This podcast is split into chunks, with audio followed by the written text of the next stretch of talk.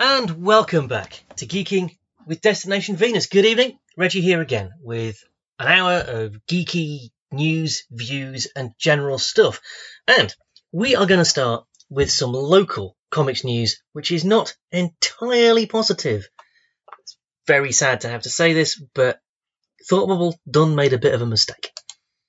So, you may remember that when Thought Bubble was getting going this year, they announced as one of their headline guests the writer Frank Miller. Now, at the time, I was pleased because Miller is a major name, and we'll talk a bit more about Frank Miller in a bit. But I was also surprised because Thought Bubble has its culture, its soul, its ethos, if you like. And Miller didn't seem to be a particularly good fit for that.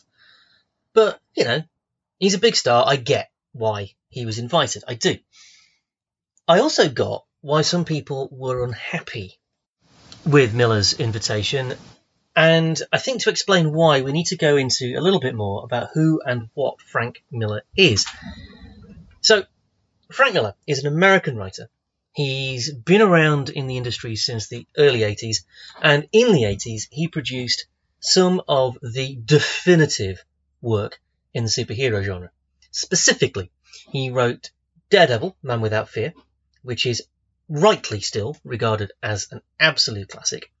He wrote Batman Year One, and he wrote and illustrated Batman The Dark Knight Returns, which are regarded as pretty much the definitive origin story for Batman and the definitive ending of that story for Batman. So he's a big deal, and his achievements cannot be dismissed. He's also, and this is unusual even in American comics writers, he's also, loosely speaking, pretty much on the right wing. Now, I have no problem with that. I suspect if I were to meet Frank Miller, we wouldn't get on. I'm fairly sure if we talked about anything other than comics, we would probably disagree wildly. In fact, I think if we talked about comics, we'd probably disagree wildly. And that's cool. That's fine. I have no problem with that. I'm sure if I met Frank Miller in the bar, we could have a beer and talk about Batman and Daredevil, and we'd get on fine. But that seminal Daredevil Batman work isn't the only thing that he's done. Now, some of it has been interesting and good. Personally, I'm a fan of his work on Sin City, and I quite liked 300, which was his rendition of the uh, the Battle of Thermopylae. He took some liberties, doesn't everybody? But I think it's his work on 300 where something of a problematic nature started to appear in Miller's work. 300 came out in 1998, and it's a decent retelling of the Battle of Thermopylae. It paints the Greeks as the heroes, as they always are in Western literature. It paints the Persians as the villains, as they always are when that story is told. So far, so fine there was just a hint, only a hint, but just a hint of a slightly uncomfortably racist attitude towards the Persians in that work. Not enough, I'll be very clear, not enough to make me hate the book. And I suppose that tells you something about my privilege, but enough to make me think, ooh, I'm not, that's, yeah, there's also uh, been some criticism of the homophobia in the book, uh, bearing in mind that the Spartans were institutionally gay. That, again, sat uncomfortably with me, and I know I have gay friends who really did call that out at the time, and I, I sort of think I should have at that time too. I didn't. That's on me. Um, but yeah, that's that's where I started to see issues with Frank Miller's work. And then September the 11th happened. And, you know, we all know what happened on September the 11th, 2001. We don't need to go into it. And we know what the backlash was.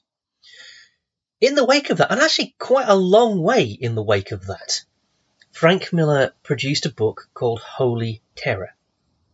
Now, I've read Holy Terror.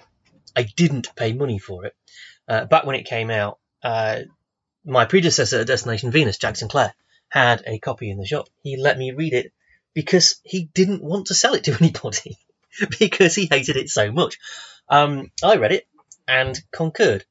There is no question that Holy Terror is a vile piece of anti-Islamic, anti-Muslim garbage. It is a horrible, horrible, horrible book.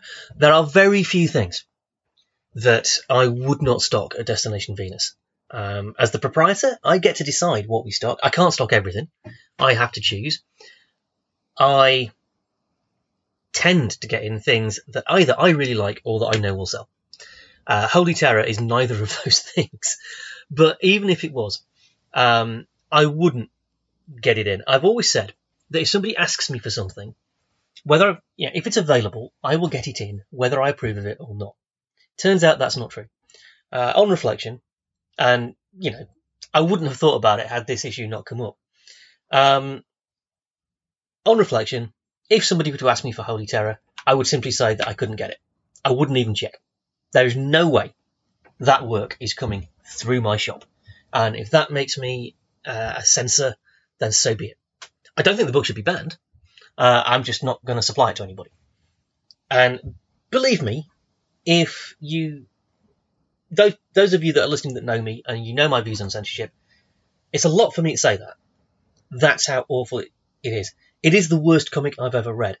And bearing in mind that I own a copy of Jeff- Jeffrey Dahmer versus Jesus Christ, which is basically a 21 page um, comic about a boxing match between Jeffrey Dahmer and Jesus Christ. Uh, and it is every bit as offensive as that sounds. Um, that's saying a lot. Okay. Now that was in 2011 and Miller has, and I have to be fair here, he hasn't repudiated Holy Terror, but he has very clearly changed. He has stated in response to being questioned about Holy Terror that the book reflects where he was in his head at the time, and that he does not think those things now, and he would not have written Holy Terror now. But the book is still in print, I think. It's certainly still available. I have seen it in stores relatively recently. And so people can still buy it. And people can still buy it, and they can therefore say, the hateful, racist, Islamophobic views that I hold clearly are held by this great hero of comics because here is this book which purports those views. And I don't think Miller, if he truly has changed his mind about this, I don't think he's done nearly enough to address that. But there is evidence that he has changed. Um, he has, I mean, he doesn't tweet much, but if you, I mean, I encourage you go and have a look at his Twitter feed. Um, he has tweeted in support of Black Lives Matter. He has uh, tweeted in support of uh, Stop Asian Hate. He has produced work in support of that cause. And I think basically what this tells us is that people are complicated and it's never as easy or as simple as this guy's good, that guy's bad. It's never that simple. And that brings us to what's been happening at Thought Bubble this week. Now, I haven't reached out to anybody at Thought, but I have contacts at Thought Bubble. Of course, I do.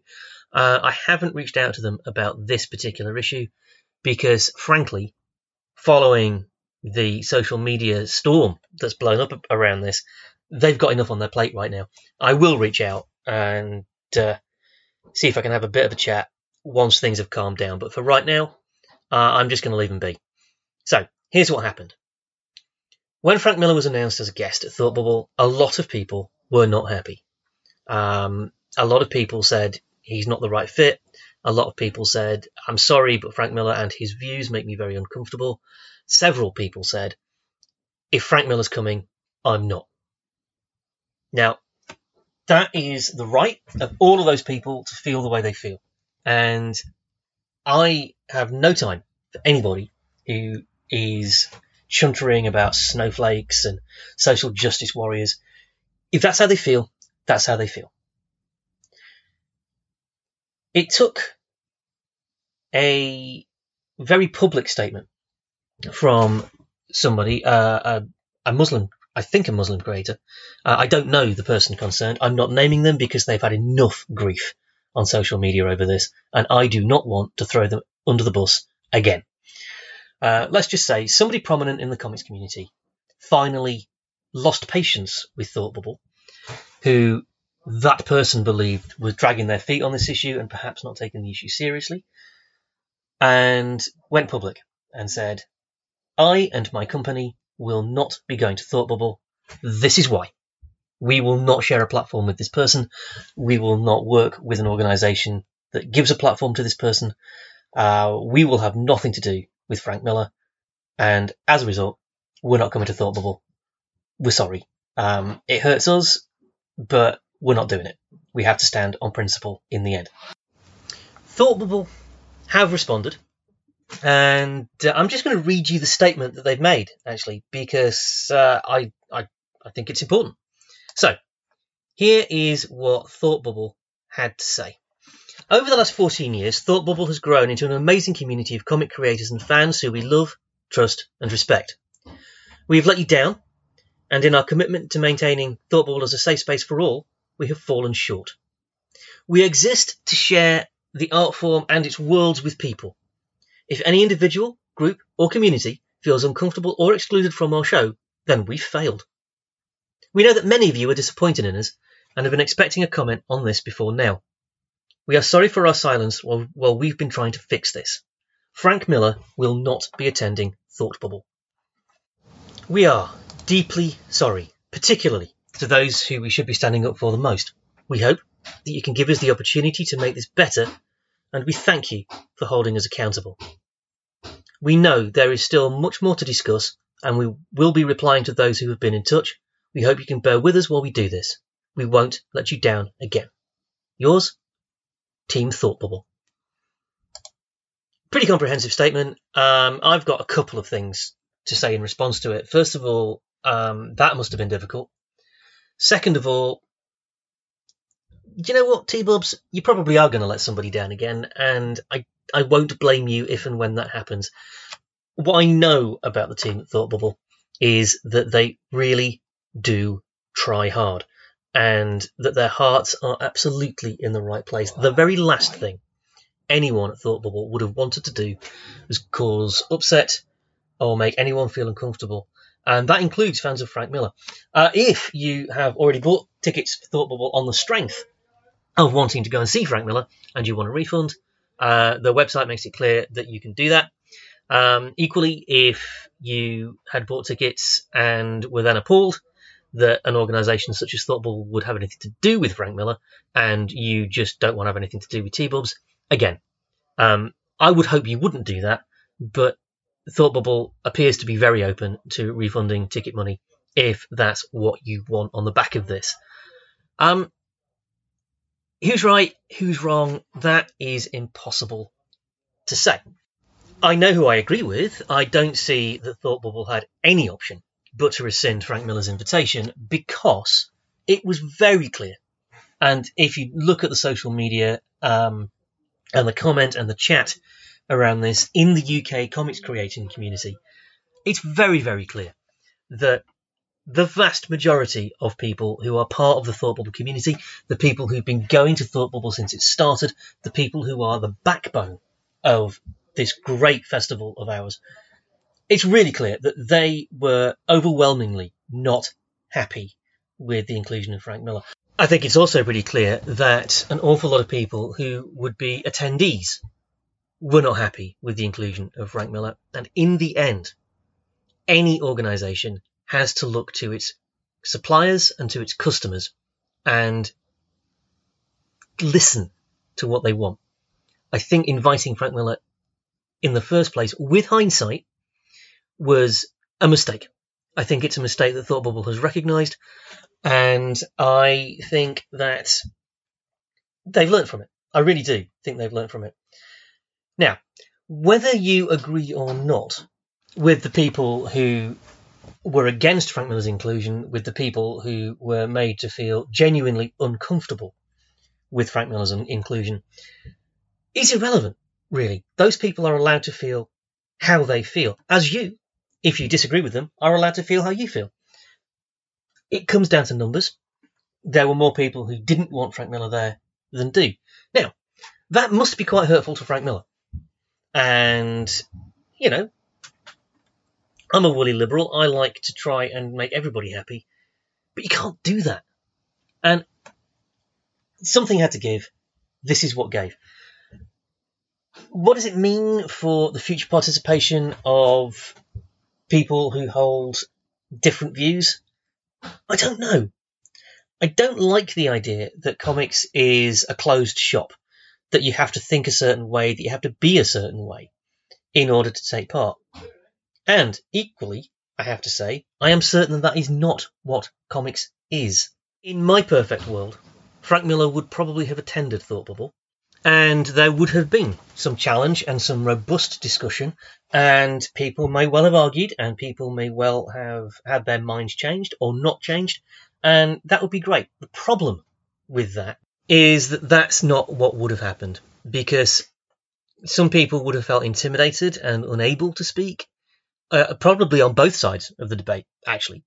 Um, there would have been an element of harassment and shouting down. I'm fairly sure some people would have attended Thought Bubble simply to have a massive argument. And that's not what Thought Bubble is. So I stated right at the beginning of this, this little diatribe that people are complex. People are not binary. People are not black and white. People are massive amounts of shades of grey. It is possible for a person to do good things while holding repugnant beliefs. It is possible for people to support progressive causes. Frank Miller, for instance, has tweeted in support of Black Lives Matter, um, whilst also holding racist views against other groups. So it's complicated. It's not a binary yes no situation. The problem arises that attendance at a convention is you're either there or you're not. And I'd like to see this issue explored further, but Thought Bubble's not the place to do that. So I hope that we get to draw a line under this incident and that we move on and, you know, maybe just think about things a little bit more deeply before we take action next time in any direction. Um, I absolutely 100% completely support the decision that Thought Bubble has now taken. I absolutely 100% completely support the objections of the people who didn't want Frank Miller to come.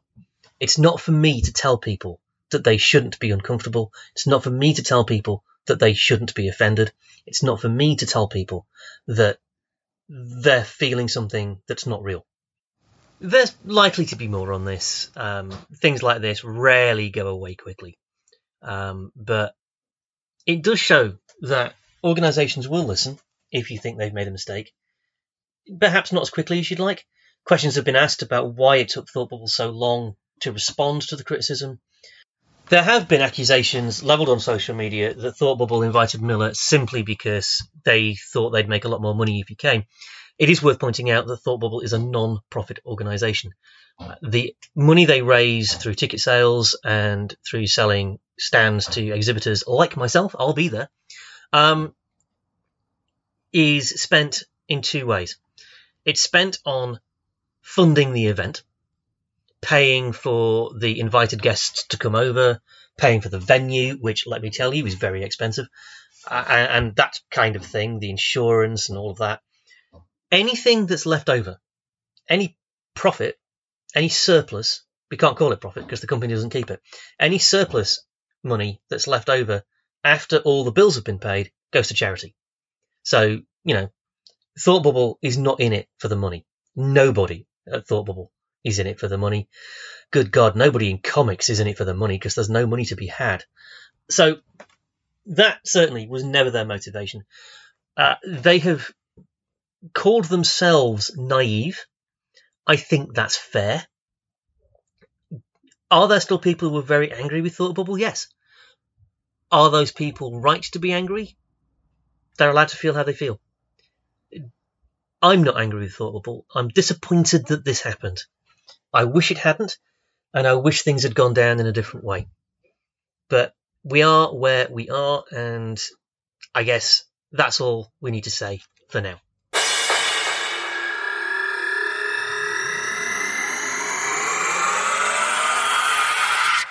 And yes, the old Geeks at the Gates stinger there, demonstrating that the line has been drawn and that topic of conversation is very definitely over for now. Uh, if you have opinions, if there are things you want to say, info at destinationvenus.co.uk. I'm actually genuinely interested in hearing the views of people. Um, whether you think Thought Bubble was wrong to invite Miller in the first place, whether you don't understand what the fuss is about, whether you think that the whole thing is politically correct nonsense, whatever you think. I can't promise to agree with you, but I'm here to listen. I want to know what people think. Moving on. Um, we are coming to the final part of the conversation between me and Alice about The Lord of the Rings. And when I say the final part, the final part of the conversation we've already had. We will be coming back to this uh, as soon as me and Alice can schedule another chat. Because, as you'll hear, there's an awful lot more to say. We do go off on a couple of tangents because, hey, it's this show. Um, but we were talking at the end of the last excerpt um, about the relationship between Frodo and Sam and the way that that has been read by various members of the audience. So, without further ado, let's drop in on that conversation where Reggie, that's me, why am I talking about myself in the third person? Ugh, it's never a good sign. Where I am suggesting to Alice that there's a lot to talk about in that relationship.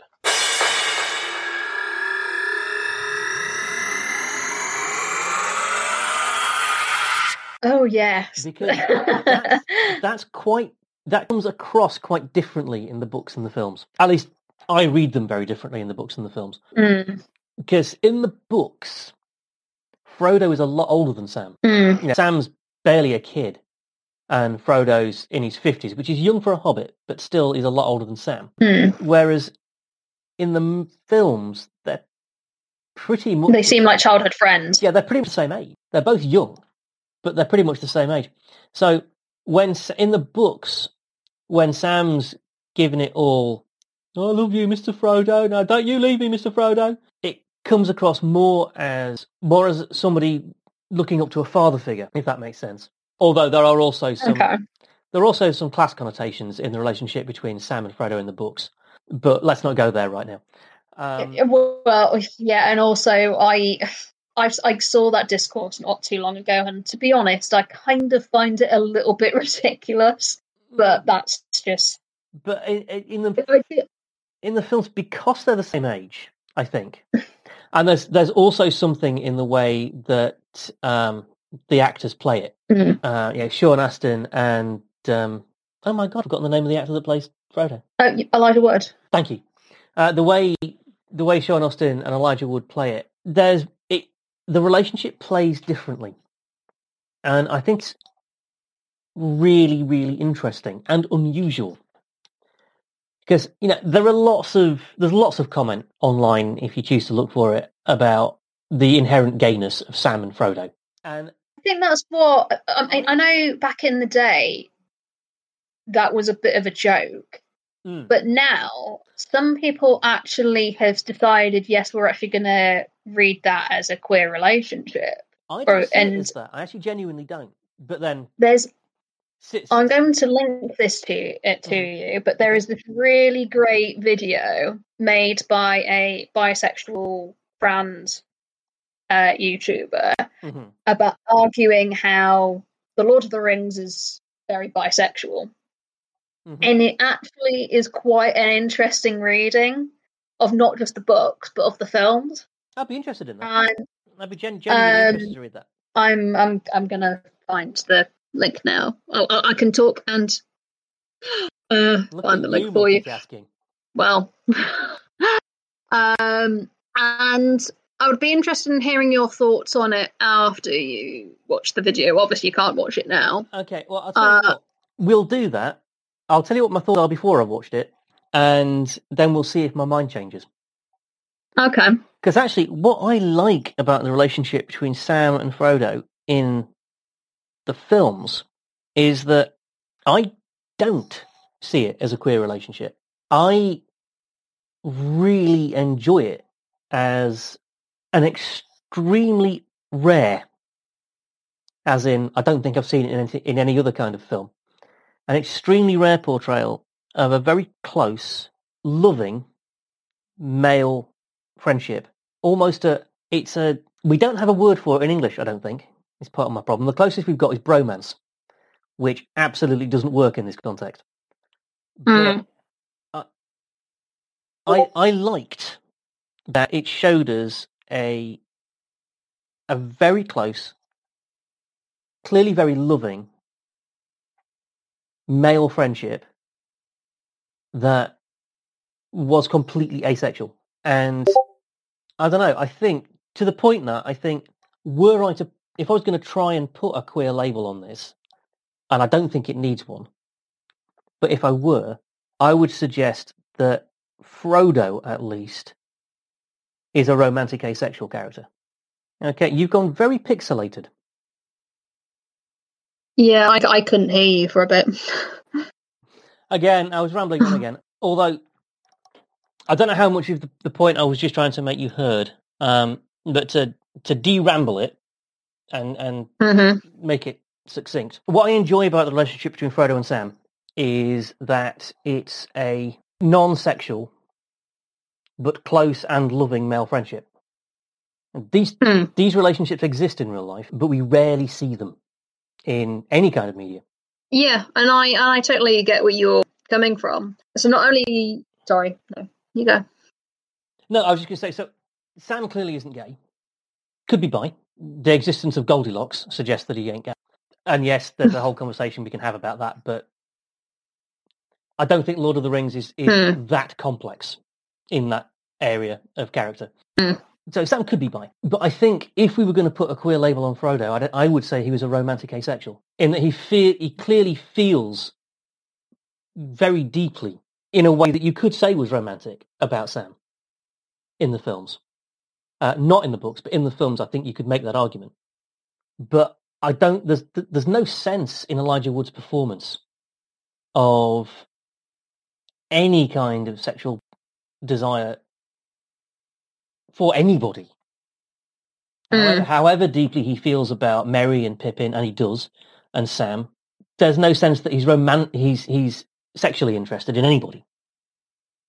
Hmm. But he is quite a romantic character. So if we're going to label people, I I would say, I would say that that was a, rom- a romantic asexual relationship. So you know that's my two penneth. But again, I have to um, acknowledge I'm both cis and het. So so I'm speaking from a position of not knowing what I'm talking about. um, well, I've not only linked the video in question, but I've also um, linked a article as well, which I think kind of really coincides. I mean, I won't go into it too much today because I would be interested in hearing your thoughts about these Mhm. the, the, the article and the video. I think before we and the these both also touch up on this as well. So I understand that because I think this also coincides with my thoughts on Death the Author. Mhm. I think because that is something that is touched upon in both the video and the article, Mhm. and I think that is some. And I have my issues with Death of the Author. I think you still need to respect the intention of the author, or not completely go against what the author. I mean, sometimes the author won't even establish something like somebody's sexuality, Yeah, certainly. but sorry, sorry. Just cer- certainly, if I was to put my professional hat on, as a reader, you can read whatever you like into oh yeah, reading you're reading. absolutely. But you do at least have to acknowledge that the author would have had an intention. Yeah, absolutely. Yeah. And I never really, like I said, when I was younger, when the films came out, the whole uh, Sam and Frodo being gay thing was a joke. And the thing is, the actors didn't even mind that reading. They were like, fine, you can, you know, read them as gay as you want to. I mean, I don't know if you ever saw any um, interviews, Oh, many, saw them in any. many, many, many. So you know that Elijah Wood and Sean Astin have never really been hugely bothered about people reading them as gay. They were like, fine, you know, by all means. And I don't see really why they would. But you know, when you get some, well, we we can't not discuss it, but um, think it was was it Anthony Mackie's recent comments about Uh, yes, I, I, I have to throw in a heavy yes, but there. In that, I, it's not to say that it was quoted out of context, oh yeah he totally was but and he was he was fact- he absolutely manoeuvred into that position. Oh he was. And i think that is the thing is people that were immediately when people were immediately saying oh he's homophobic for saying this i kind of felt a bit well actually no he's not. I don't feel like he was saying that. All he was saying was that as you were saying about sam and frodo early, just now Hmm. that this is simply a really close friendship which isn't seen much before but we shouldn't automatically assume that because somebody you know two men have a close friendship they must be gay It's, yeah, and I think that is that, and, and in in a way that there are some issues there about masculinity. all that just shows that there are some issues that we have as a culture about masculinity, about and men to showing affection or love towards one another, and it being coded or being seen as Hmm. effeminate and therefore gay, rather than oh no, these are two men that really care No, about I each know, other. That's, that's that's another thing. Isn't necessarily a thing that that to be effeminate is to be gay, and that to be gay is to be effeminate. It's Mm-hmm. mean, if yeah, anybody who's paying attention to actual people knows that that's nonsense. Yeah, Um, you know, I I myself have on occasion been called effeminate. Um, I'm not particularly big. I'm quite lightly built. I'm um, I'm um, I'm not into macho stuff. So yeah, I've been called effeminate. I'm I'm not gay. I have some gay friends who are astonishingly macho. So you know, the, yeah. It's why it's why I find it so funny when people say that oh. All gay men are camp or effeminate. It's like, wow, you've really not met many gay men, have you? I mean, some are. No, I mean, I mean, yeah. The the whole thing is that whole argument. I think comes from a place of ignorance. Uh, oh yeah, and I, I think I think the thing with Mackie was a little bit engineered to get him in trouble. oh yeah, and and for it to ha- and let's face it, it happened over Pride Month, wasn't it? Mm. And the thing that really gets to me is that this happened to an African American man. I I know. Again, I make no comment on it. I simply notice that they didn't throw the white guy under the bus. Hmm. Now it could be because Sebastian Stan has actually talked about this in a kind of Hmm. man. If that's how you want to read it, then you read it like that. That's no problem with me. You know, it could just be that he is, that Sebastian Stan is genuinely cooler about it than Yeah. Mackie is. But it, it seems to me, reading the interview in full, that Mackie was kind of chucked under the bus in a way that Sebastian Stan wasn't. Oh yeah, and the thing is, is that yeah, and somebody pointed out, and I think that was a really like perfect. You know, somebody articulated the whole situation perfectly.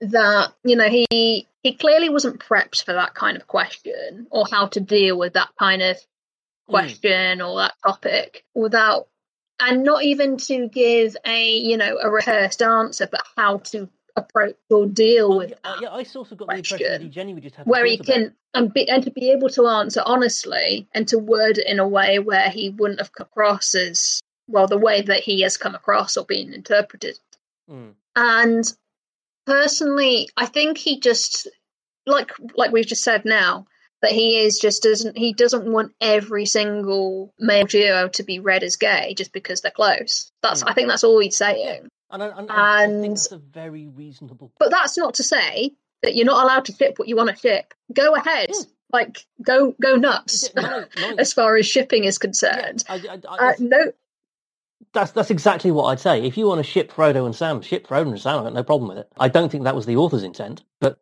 so what? I, I, and the same with the Falcon and the Winter Soldier. If you want to ship them, ship them. You want to, if you want to write that fanfic, you go ahead and write it. I, I, I actually don't think it's there, but so what? I, i've not watched it i've heard good things It's very it is another very disney show that i've heard It is very good. Best of the Disney shows, but it's a good one. but yeah So, mm. so yeah, I, I think I think it's just that, yeah, that whole situation was a bit of a mess, and I kind of felt sorry for Anthony Mackie because the thing is, if he doesn't see, if he doesn't ship them, he doesn't have to. no. Um, I, I, it's, it's again, he's entitled to his interpretation of the role, Hmm. and he's probably more I think it's just, uh, yeah, I I think it's just unfortunately it was worded Yeah. awkwardly. I think it That's is, it. it is a question of poor wording. It's a question he wasn't expecting to have to answer. And as I said, I, I, I genuinely think he actually hadn't given the, the idea any thought at all because it hadn't occurred to him. Mm. He knew how he was Mm. playing the character. And, you know, he, he, he knew exactly what his interpretation of the relationship was because he was damn well playing it. So, Well, yeah, quite. so I, I think it's fair to say that the, the, the concept simply hadn't occurred to him. Mm. And, And I and I just think, unfortunately, you know, I don't want to say it's all shippers. I'm speaking as a shipper. oh, I know. I've seen Some Twitter ship- feed. I think some shippers get a little bit too precious about their ships, and I think they take nothing. anyone, uh, even the actor, as choosing to not ship it or see it that way as an attack, and Mhm. it's getting a little bit silly. Um, people get very attached to their theories and people are getting increasingly intolerant of particularly people who are part part of the actual manufacture of the thing they've got their theory about people who are actually from the shows that they're they've got their fan theories about or whatever disagreeing with them they're, they're- people are getting very intolerant of that as you say that Hmm. people are beginning to see it as an attack uh, i mean Um, but I think in equal measure, thankfully, some people aren't that. So I think there are just as many. It could be. But the reality is that actually those people are in the minority, and most people don't see it as attack. Just see it as fiction. This is just fun. It's just a, you know, just a. Mm. They will just see fandom as a way of getting away from reality. And if somebody says, whether it be the actor or not, that say, "Oh, I don't ship it," or "I don't see it that way," they'll just say, "Okay, that's your opinion," but Yeah. Yeah. And you know what? In a civilized world, people could actually have a, a an actual pleasant conversation about why one sees it one way and one sees it the other way. well, yeah, We don't, actually, we don't actually live in one of those worlds, but in a civilized world, one could do that. Yeah, and it's just it is. I I have seen some of the most ridiculous arguments. Like there's one that I won't get into too much because this is something that happened kind of behind closed doors, and when I say that, I mean like a private group. Mhm. And one person, and this was somebody who was very clearly after a bit of after a bit of a fight, they had said that this person had been a bit aggressive for a few days over this ship. Hmm and basically when somebody kind of objected to their ship or asked them politely can we not talk about this ship or your ship? Because actually your ship and by the way you are more than entitled to ship it but it makes me a little bit uncomfortable and then they brought up their head you know and they didn't even frame this as a head canon hmm but somebody basically said, "Oh, such and such should have been." And I'm being as vague as I can here, just in case the people in question ever appear, you know. And I, and I wanted to keep this for the sake of anonym, yeah, anonymity because this conversation happened in the DMs. But basically, somebody said, "Oh, this character should have been had this sexuality." I said, "Well, that's not the case because that wouldn't have made sense for the rest of the, the rest the show or for that character." hmm And the, and then they said, "Oh, but it's it's just a headcanon. Oh, you're being ridiculous, and well, you didn't frame it that way, and you're very clearly after a fight here." Anyway, long story short, it ended in this person being accused of bipho- biphobic when this person is bisexual, and it just really didn't make any sense as to how Oh, but these we jumped from these arguments never do, though, do they? And it's yeah, so it's I, I do find the whole landscape of like i said there are plenty of shippers who are starting to see how ridiculous this is. And i do think this is the majority of people who find that kind of behavior ridiculous and intolerable.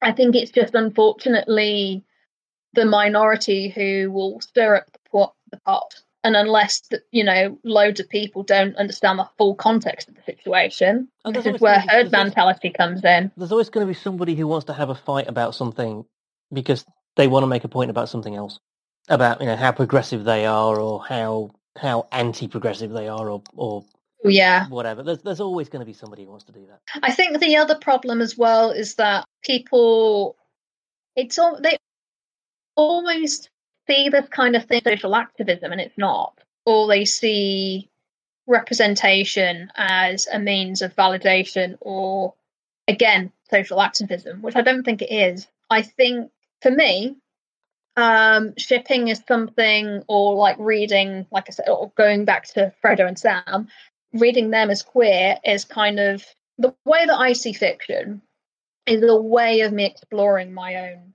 identity. So in this case, exploring my own bisexuality hmm or my own queerness or processing it.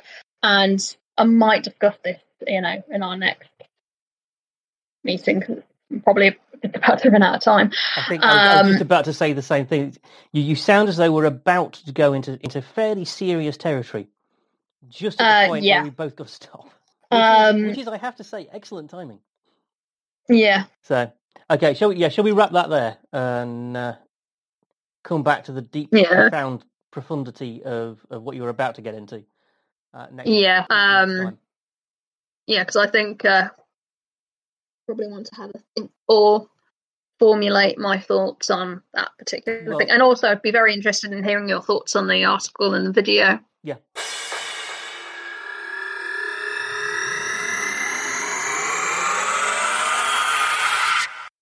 So there you have it. We have very, very definitely opened a can of worms. It's a huge rabbit hole, and there's a lot more to discuss, uh, which we will do. There are links to various things about that discussion in the show notes.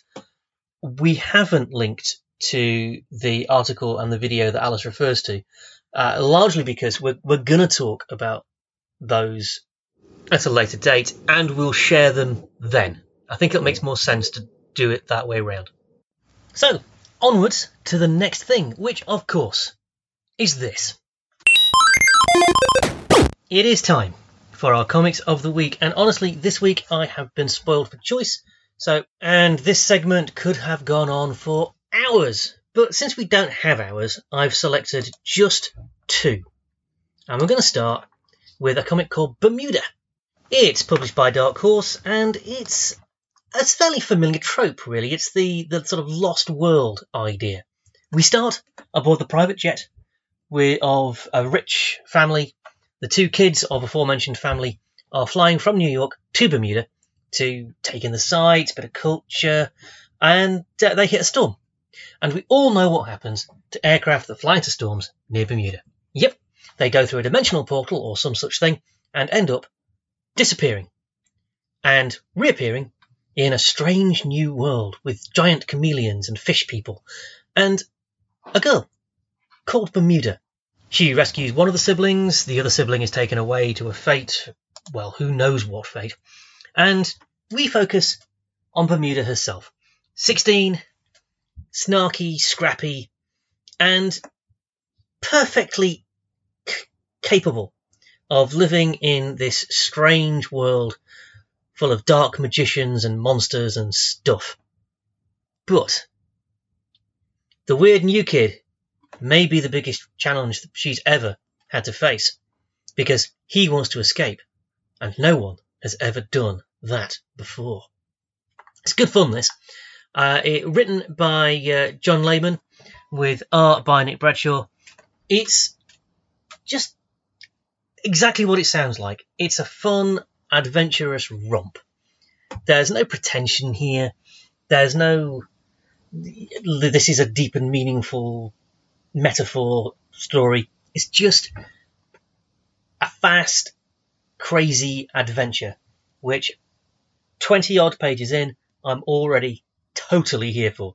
Really is massive amounts of fun. Uh, can't recommend it highly enough. It's one of those books that remembers not everything has to be serious, but just because it's not serious doesn't mean it has to be silly. This is a book that respects you as a reader, whilst also saying, "Shall we just have a laugh? Shall we do that?" It's great. Uh, it's if you you like Jumanji or any film with a rock in it, you'll love this. It's it's just great. It's just it's as far away from the pretentiousness of Lost as it's possible to get, which I think is a good place to be. So that's Bermuda. I'm also going to recommend for you Savage Hearts. Now, this is another title in the continued resurgence of the fantasy genre in comics. We've had a new iteration of Conan over at Marvel for a couple of years now. And, you know, just recently we've had things like Barbaric. Um, I suppose Bermuda would fall into this slot, really. And now we've got um, Savage Hearts. This is a bit of a genre bender, which I like. Um, it's from uh, the writer Aubrey Sitterson, who's got a bit of a background in this. He had a series called No One Left to Fight uh, a couple of years ago, which was also pretty cool. Um, this is a romance, barbarian fantasy thing. Uh, basically, we have a female barbarian leading an exposition through the jungle to do something. I forget what. It's not really important. The quest isn't the point here. Um, she's heartbroken. Her lover has been taken from her by the evil wizard, and she's lashing out and not very happy. And as they go through the valley, through the jungle, they meet a guide, a jungle guide. He's lonely, and he talks to dinosaurs, because of course he does. There are laughs here, there's action here, the romance is real.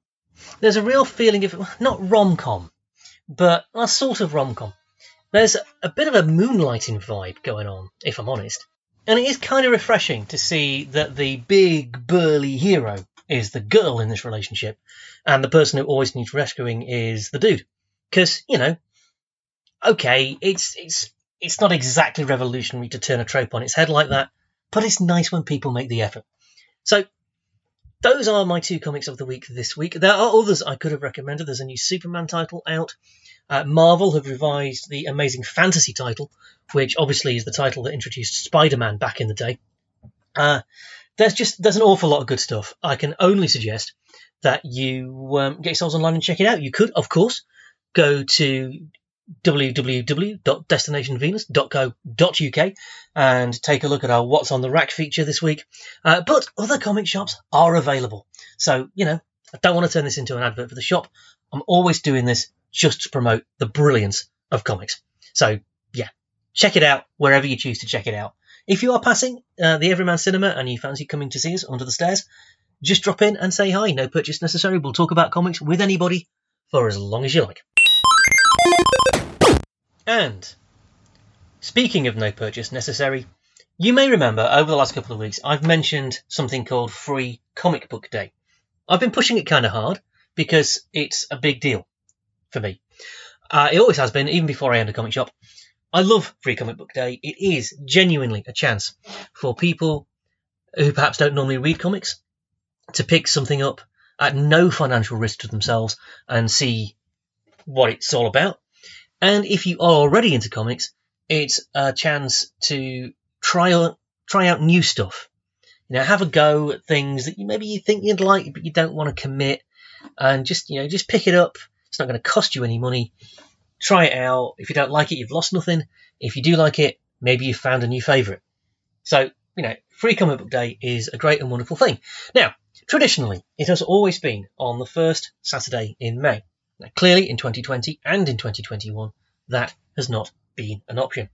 Last year, as uh, lockdowns in both North America and the UK started to wind back in the summer, having missed Free Comic Book Day, all of that stuff was you know sort of available. I mean, I closed in March uh, in 2020 already with a box full of stuff for Free Comic Book Day uh, in my stockroom. We had all that stuff, so we made summer 2020 the free comic book summer. Didn't really work as well as we would have liked. It lacked that hard focus of a single day that Free Comic Book Day brings. So we're not doing that this year. The original plan, and I'm going to be honest, I have paid for some advertising uh, around this original plan, so I'm slightly miffed that this is not what we're doing now. But the original plan was that Free Comic Book Day was going to be Saturday, the 14th of August. It was going to be just like an ordinary Free Comic Book Day, the way things have always been over the last 20 years. You know, big rack full of comics. People can come, take what they want. Everything is available until we run out, at which point offer only available while stocks last. And I was really looking forward to it. And I still am, but we can't do it on August the 14th. The reason we can't is very, very simple. We're not sure we're going to have all the comics available by then. See, Free Comic Book Day isn't just come and pick up some comics for free. Obviously, there are comics that are specially created for the event. It's a carefully curated uh, selection of comics put out by the various publishers to show people a representative selection of what, what's coming up, what's available now. Uh, and yeah, yeah, let's be honest, it's also a way that publishers promote various things that they want to promote. So there's a whole raft of special comics that are coming in. The problem is international shipping is whack at the moment. It's just so far out of normal circumstances. Pretty much every week now, I am discovering that comics I was expecting to come in haven't arrived because they're still in a shipping container, uh, an airport in America somewhere, because they've not been able to get them on the plane. Uh, a plane's left early, a plane's left late. Uh, stuff didn't get to the airport on time because I mean you'll be aware. You've seen the news. We are having a problem in the UK with with shipping. Uh, there aren't enough drivers to to ship the things from warehouse to store that we would normally have. Uh, it's the same in North America. They're having exactly the same problems. Either yeah, people don't want to do the job anymore because they're worried about COVID, or people have actually got COVID, or people are having to isolate because they've been exposed to somebody with COVID. You, you, it's exactly the same in North America as it is here, and that's causing huge problems. Last Friday, Diamond uh, emailed all the UK retailers and just said, look, we're not in a position to guarantee that all of the titles you need for Free Comic Book Day will be with you by August the 14th. We simply cannot guarantee that. You do with this information as you will. You can either just do it, do Free Comic Book Day on the 14th with whatever it is you got by then, or you can put it back a bit and we should have everything with you by August the 28th. So that's what we're going to do. Uh, we're going to leave it a fortnight and move everything back just to give Diamond space to work. They really are doing their best. These are not ideal circumstances for anybody. So, you know, let's cut everybody some slack.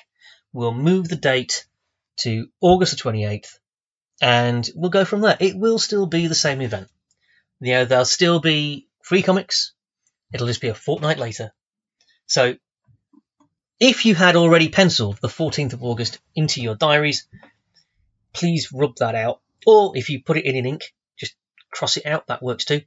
And put Saturday, the 28th of August, into your diaries for Free Comic Book Day 2021. I will have um, more about what's going on with Free Comic Book Day closer to the time, and I probably will mention every week between now and then that the date has changed because, you know, I don't want people to miss it. And equally, I don't want people to make a special trip in on August the 14th to discover that nothing's happening that day. So, you know, if you have been telling people about Free Comic, Free Comic Book Day, uh, I'd appreciate it if you would uh, spread the word a little bit. Okay, and finally for this week, there is, of course, this. Science. We'll keep the science brief this week. We don't have a lot of time left in the show.